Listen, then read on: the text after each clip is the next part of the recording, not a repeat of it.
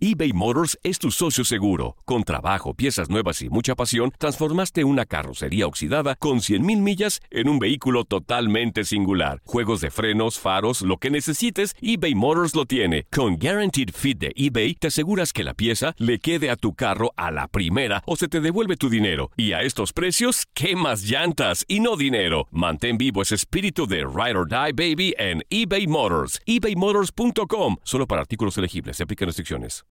El siguiente podcast es una presentación exclusiva de Euforia On Demand. Atrévete a cruzar el umbral de lo desconocido con los misterios clasificados como los códigos paranormales, enigmas que desafían a la ciencia, conspiraciones y creencias insólitas, fenómenos paranormales, bestiario mitológico, invitados especiales, la bitácora insólita, el diario de un investigador. Todo esto y mucho más por univision.com con Antonio Samudio. Comenzamos.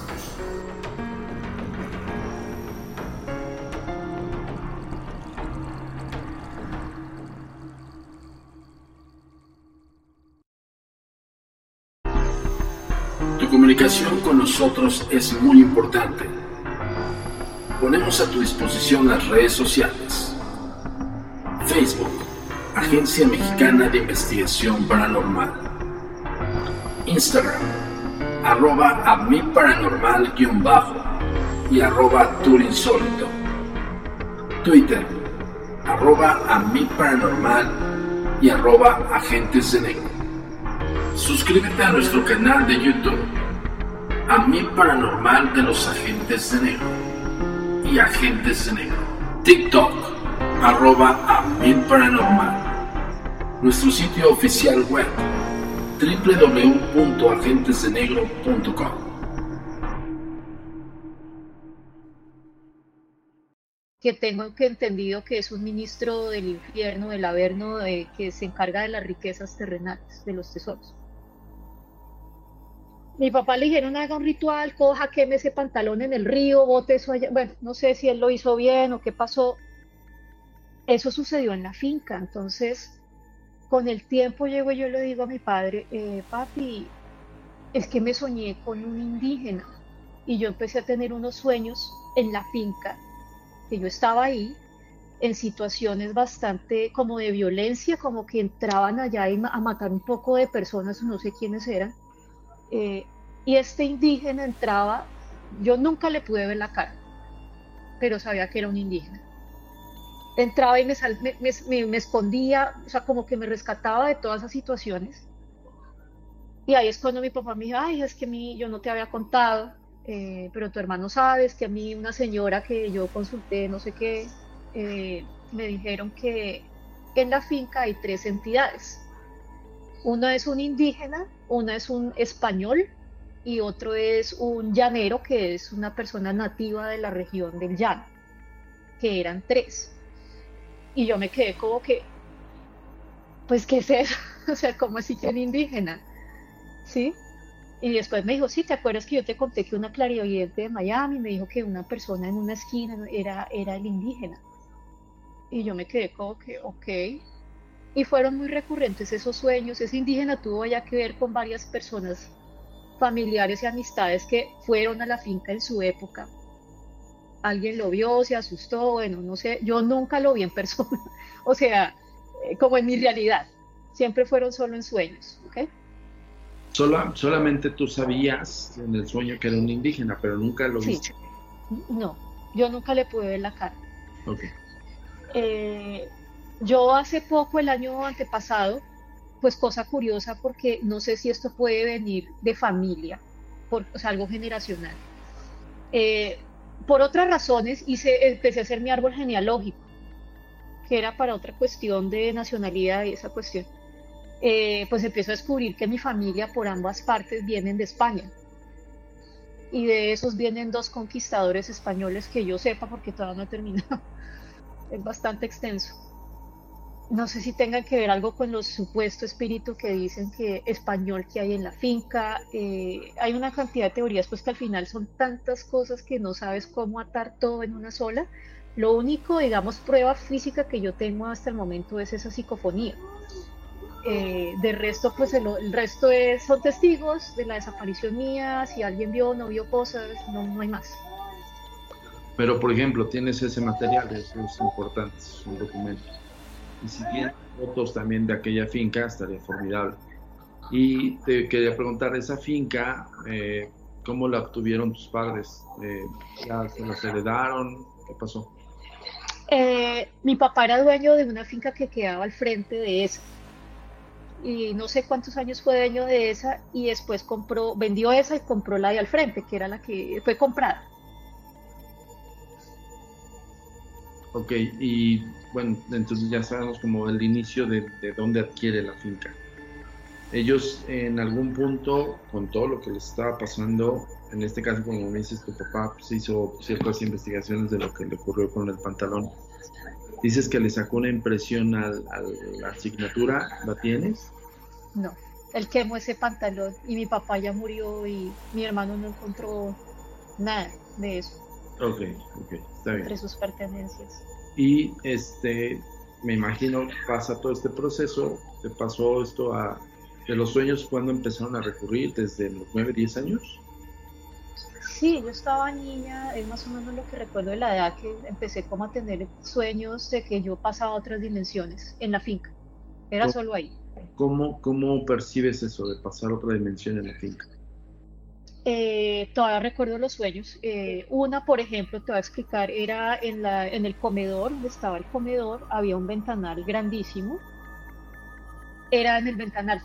Entonces te voy a dar un ejemplo. Esa era como una circunferencia y se veía como si fuera un agujero negro. O sea, como un tubo negro que yo, y yo trataba, me metía ahí, no había oxígeno, o sea, como que te chupaba y no había nada, no se podía respirar ahí y yo me salí, ahí no entré. Eh, otra era de pronto en la sala, eh, donde yo podía pasar y digamos, eh, te digo, el piso de, por ejemplo, este piso que ves acá, no hay nada, ¿cierto? Es liso. Y yo al pasar a la otra sentía, digamos, hojarascas de, de árbol, o sea, hojas secas. Empezaba a sentir piedras, como otras cosas que no estaban ahí. otra quedaba encima de la piscina, en el aire, y había como una bola de cristal grandísima, no sé qué era, pero yo estaba tratando de cogerla, pero pues no pude. Eran cosas así. Todo eso, cada uno que te digo son sueños diferentes. Eh, en otra, eh, por ejemplo, yo le preguntaba a alguien, no sé quién era, que yo estaba en el pasillo ese en la finca y le decía, pero yo por dónde me desaparecí, a dónde me fui, por dónde. Y la persona me decía, por acá, te fuiste por acá y era por en una de las habitaciones de ese eh, pasillo, en el closet, la puerta del closet. Y ya que yo volví, porque yo dormí este tema, te digo, porque yo como que empecé a meterme en muchas cosas y, sabes, uno a veces como que no duerme tranquilo o vive asustado o empiezas a percibir más cosas que no quieres y yo como que no quiero una vida normal, eh, voy a dejar así. Creo que se me olvidó decir, yo soy administradora de empresas. Eh, actualmente pues trabajo para una empresa en cuestión de logística y transportes, entonces eh, me cerré, empecé como a cerrar y dejé de investigar y dejé como de mirar tanto eso. Eh, y hablé con mi hermano en estos días porque le dije que iba a tener una entrevista contigo y le, y le pregunté otra vez, hermanito, venga, cuénteme, usted estuvo ahí, vuelva y cuénteme cómo fue eso. Y entonces me empezó a contar, ta, ta, ta, y él me dice, yo la última vez que la vi, usted iba para como a, entrar a esa habitación ahí por esa pared, que ahí es de esa pared donde quedaba ese closet que te digo que en el sueño a mí me dijeron que yo me había ido era por ahí. Pero yo aparecí fue, no ahí, aparecí en otra habitación en la cama, en la habitación contigua. Entonces son una cantidad de sueños recurrentes o preguntaba, ¿dónde está el tesoro? Y me decían, aquí. Entonces, claro, yo le decía a mi papá y mi papá empezaba por allá a abrir huecos y todo eso en la casa, buscando el supuesto tesoro, pues que él nunca encontró nada. Ahí va el tema de la huaca, que eso no es para, es para el que es. Entonces, eh, yo no le puse cuidado a los sueños, yo los sigo recordando a mi manera, lo que recuerdo. Eh, obviamente, si yo le digo a mi mamá, mami, me soñé tal cosa, ella como que es como que te metes mucha cosa en la cabeza, no pienses en eso, o sea, como que tratando de evadirme la cosa, y yo, ok. Y te digo que empecé a ver estos videos que te digo por donde te encontré, dije, me causó curiosidad porque mi papá murió en el 2018 y ni te digo los sueños que yo tuve con él después de haber muerto. Ahí fue donde yo empecé a sentir que de pronto el soñar mío no era soñar común, sino tenía un mensaje. No sé si quieras que te comente algo al respecto. Sí, eh, ahora sí que todo lo que comentes referente a lo extraño que te suene, por favor, comenta. Sí, y, y, yo digamos que cuando mi papá, mi papá murió de un tumor eh, en la cabeza y digamos que en el momento, pues en el dolor, porque fue un proceso de verlo desgastarse, de verlo cómo iba perdiendo sus funciones, todo eso fue horrible. Un par de meses yo estaba aquí en Estados Unidos, yo tuve que viajar un par de veces para estar con él. Em, digamos que en cierto momento, por todo lo que pasamos a nivel paranormal con él, con mi familia y todo, yo tenía miedo de que cuando él fuera a morir, yo creo de que uno no muere y, si todo se acaba, sino uno continúa en otro plano. Y yo tenía miedo era que él fuera a morir y que lo que fuera que estuviera relacionado con la finca y con él y conmigo, él se fuera a quedar en algo feo ahí, su espíritu. Yo eso me estaba a mí matando y yo decía, papá, si es algo que tú me quieres, mándame un mensaje, si necesitas que te ayude, si te están atormentando, por favor déjame saber. Al comienzo lo que yo me soñaba con él lo veía como estaba enfermo, que él perdió el habla, él solo, o sea, era con la mirada, y así eran todos los sueños al comienzo. Y claro, pues yo sufría mucho, casi siempre era la madrugada, tipo 5 de la mañana. Ya después los, los sueños empezaron a tomar otro, otro nivel de que lo vi etéreo, o sea, era él, pero en espíritu etéreo y caminando desnudo, estaba desnudo. Y yo lloraba y lloraba en el sueño que él me, agarraba, me abrazaba y me decía, hija, no llores más, yo estoy bien, em, te amo, yo te amo, no llores más, yo estoy bien.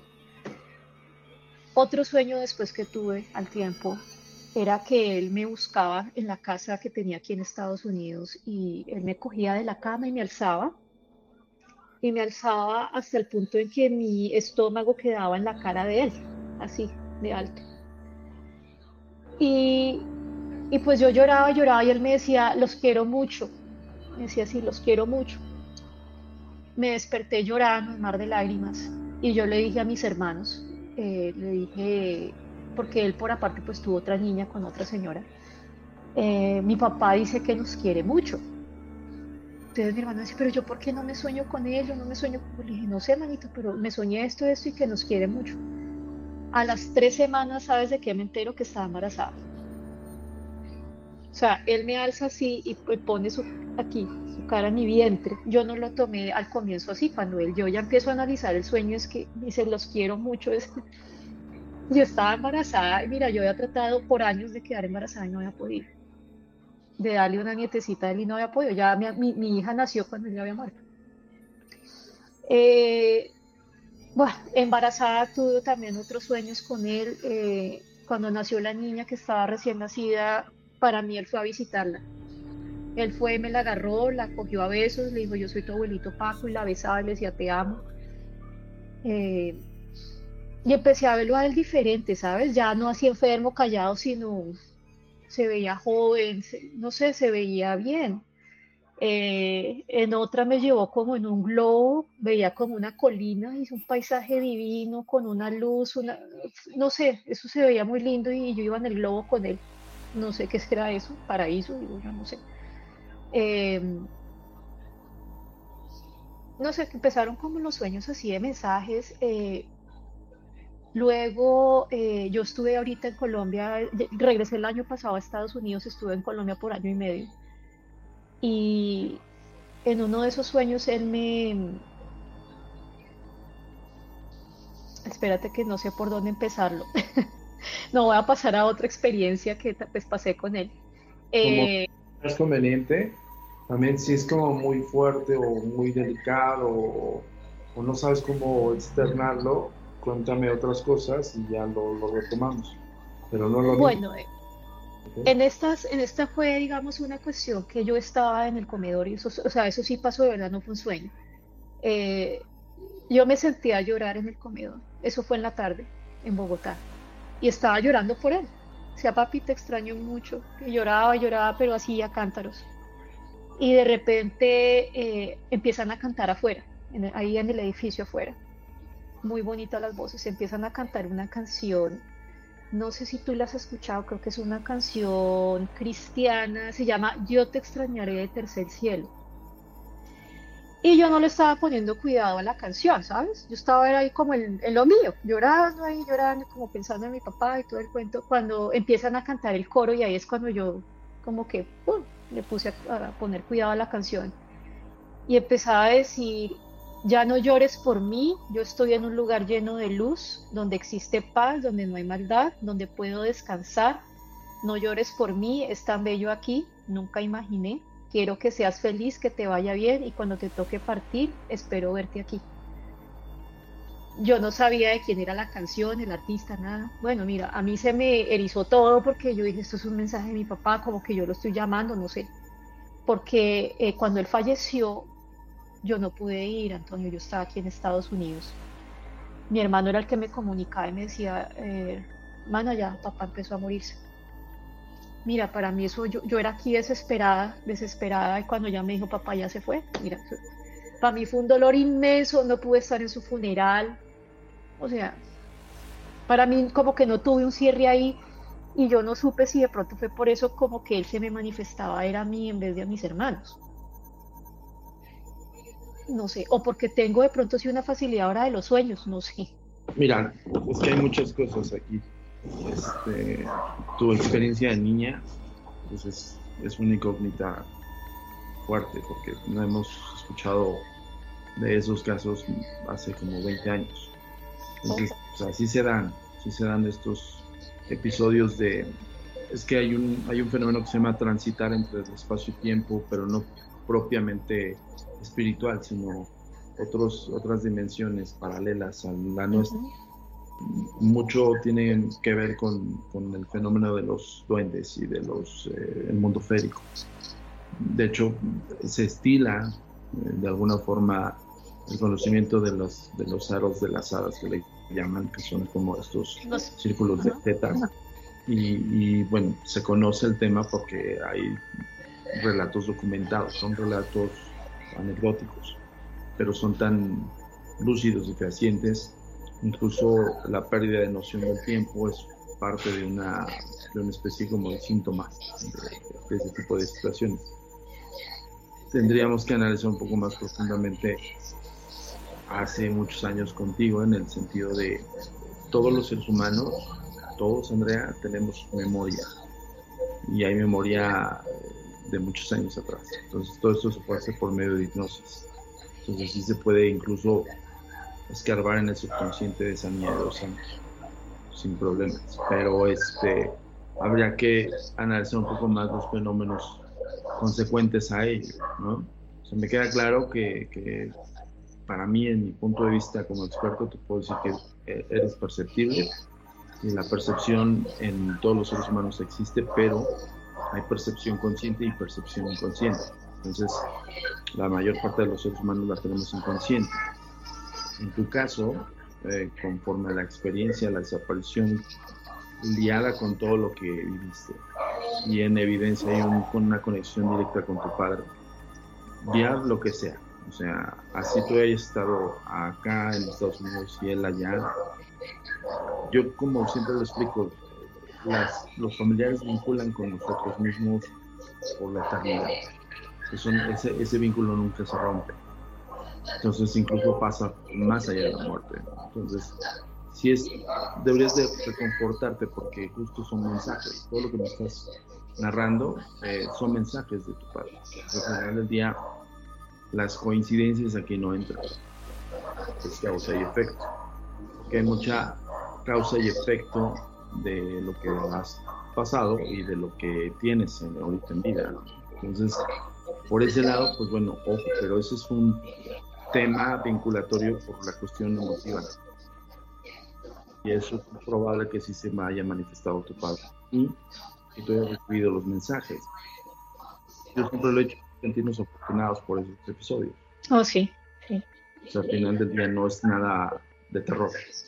Lo otro, que es otra cosa muy distinta, es pues, tu desaparición de esos minutos, horas, no sabemos. La transición entre, entre una forma de saltar de dimensión en dimensión y lo que sea. Y de ahí partir adelante todo lo que sucedió. No solamente, también el hecho que hubo una persona que, que este, había una referencia de una cultura de que analizó un poco más pero lo que es consciente mano es que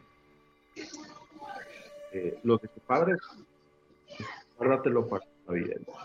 Sí, Y estate en paz, o sea, porque justo esos mensajes, con esa música, la, la canción que escuchaste, la letra, lo que dice, son mensajes. Todos ellos siempre, todos los espíritus se, se comunican por medio de metáforas, usualmente. Pero cuando son nuestros familiares, hay veces que la información es directa, ¿sabes? Entonces, este, sí. Por ese lado no. pues, No, y eso me ha ayudado a llevar el dolor Claro. ahí en ese proceso como más fácil de saber que está bien. Y de hecho, pues bueno, te lo está, con, te lo está diciendo, está Sí. que está bien. Entonces, eh, tómalo así, tal cual, como si lo tuvieras de frente. Entonces, por ese lado, pues bueno, da la vuelta a la página de tu vida, recordándolo como siempre lo recuerdas. Y, y, pues él mismo te está dando un punto de vista de que, dónde está y qué está haciendo. En el tema espiritual, todos y cada uno de nosotros tenemos una evolución dentro, porque somos un espíritu. Nosotros somos un espíritu encarnado.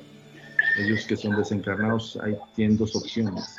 Seguir evolucionando en el plano espiritual, lo que se le llama el, el- paraíso, a una cuestión religiosa, o seguir reencarnando para evolucionar. Uy, ahora que dices eso, sabes que yo tuve un sueño el año pasado de una reencarnación. ¿Tuya o de quién? No era de otra persona, pero era una cosa, yo nunca había soñado eso, que estaba yo como en el espacio, se veía la Tierra. Estaba con otra persona, era un hombre, pero yo no entendía si era mi papá o no era, era como algo así extraño, pero no, o sea, físicamente no era él. Y me decía que iba a reencarnar y empezaba yo a caer con él desde allá, ta, ta, ta, ta, ta, cayendo todo ya hacia adentro, hacia adentro, cayendo. Y la, en la caída caímos entre una piscina. Y él llevaba una, un peda- una hoja, un pedazo de papel que supuestamente ahí estaba escrito eh, quién era él antes, quién había sido él antes, pero cuando caímos en el agua yo fui a, a coger el papel y se deshizo, o sea, no quedó, no, no, no pude leer nada. Y supuestamente nació en una familia de eh, morena, de morenos, de piel morena, papá, mamá y, y otros, no supe eso qué fue, quién fue, no, no, no entendí. Justo mira, to- todos esos temas, eh, por eso te digo, me queda claro que es perceptible, pero hay que desarrollarlo. Cuando uno desarrolla la percepción extrasensorial es que uno ya puede entender y comprender exactamente qué son esos mensajes. Y sobre todo qué hacer si en un momento dado necesitas arrojar otros mensajes, ya sea en estado onírico, en estado de sueño o, o en una contemplación consciente, una, profundi- una profundidad Sí. de, de tu propio psique en algo y puedes trasladar mensajes y demás, o sea, pero son elementos de conocimiento que, tienen- que los practicas, los estudias y los practicas, los practicas, ¿no? Entonces, este, por ese lado, pues bueno, yo no veo tu percepción tan, tan así, este, me refiero a que, que estés atormentada por algo, ¿me explico? Sí, no. Más bien estás como en incógnita de qué- Sí, en búsqueda de algo. Claro, Sí. eh, está bien, digo, al final del día no tiene que ser forzosamente lo terrorífico. Mucha gente que nos busca, busca la respuesta porque no puede vivir en su casa, porque ya de plano se está, está creyéndose volverse loco, ¿no? Y lo entiendo porque lo que te digo, pasé de esa casa era que se movían las cosas y eso no, no me gustó. Claro, ¿no? Sí, no. Por esa referencia que nos dices, pues sí, tú- después de todo ese proceso que tú viviste, no dudo que también el canal, le llaman muchos el canal o le llaman la sintonización, yo le llamo puro en la parapsicología es percepción extrasensorial, grados de esa percepción. Y cuando nosotros no tenemos un caso de ello, nosotros siempre le invitamos a la persona que desarrolle la percepción para dos razones específicas. Uno, para entenderlo y comprenderlo y seguir desarrollándolo. Para cuando te suceda otra situación de, este, de esta índole, sepas conectar tu consciente con tu subconsciente y, y sepa qué hacer. Y otra, pues incluso para bloquearlo. Tu comunicación con nosotros es muy importante. Ponemos a tu disposición las redes sociales. Facebook, Agencia Mexicana de Investigación Paranormal. Instagram, arroba a mi paranormal-bajo y arroba turinsólito. Twitter, arroba a mi paranormal y arroba agentes de negro. Suscríbete a nuestro canal de YouTube, A Mi Paranormal de los Agentes de Negro y Agentes de Negro. TikTok, arroba A Mi Paranormal.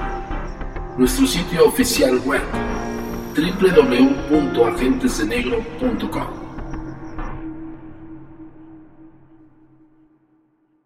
El pasado podcast fue una presentación exclusiva de Euphoria On Demand. Para escuchar otros episodios de este y otros podcasts, visítanos en euphoriaondemand.com. Boost Mobile tiene una gran oferta para que aproveches tu reembolso de impuestos al máximo y te mantengas conectado. Al cambiarte a Boost, recibe un 50% de descuento en tu primer mes de datos ilimitados. O, con un plan ilimitado de 40 dólares, llévate un Samsung Galaxy A15 5G por $39.99. Obtén los mejores teléfonos en las redes 5G más grandes del país. Con Boost Mobile, cambiarse es fácil. Solo visita boostmobile.com. Boost Mobile, sin miedo al éxito. Para clientes nuevos y solamente en línea, requiere AroPay. 50% de descuento en el primer mes requiere un plan de 25 dólares al mes. Aplican otras restricciones. Visita Boost para detalles.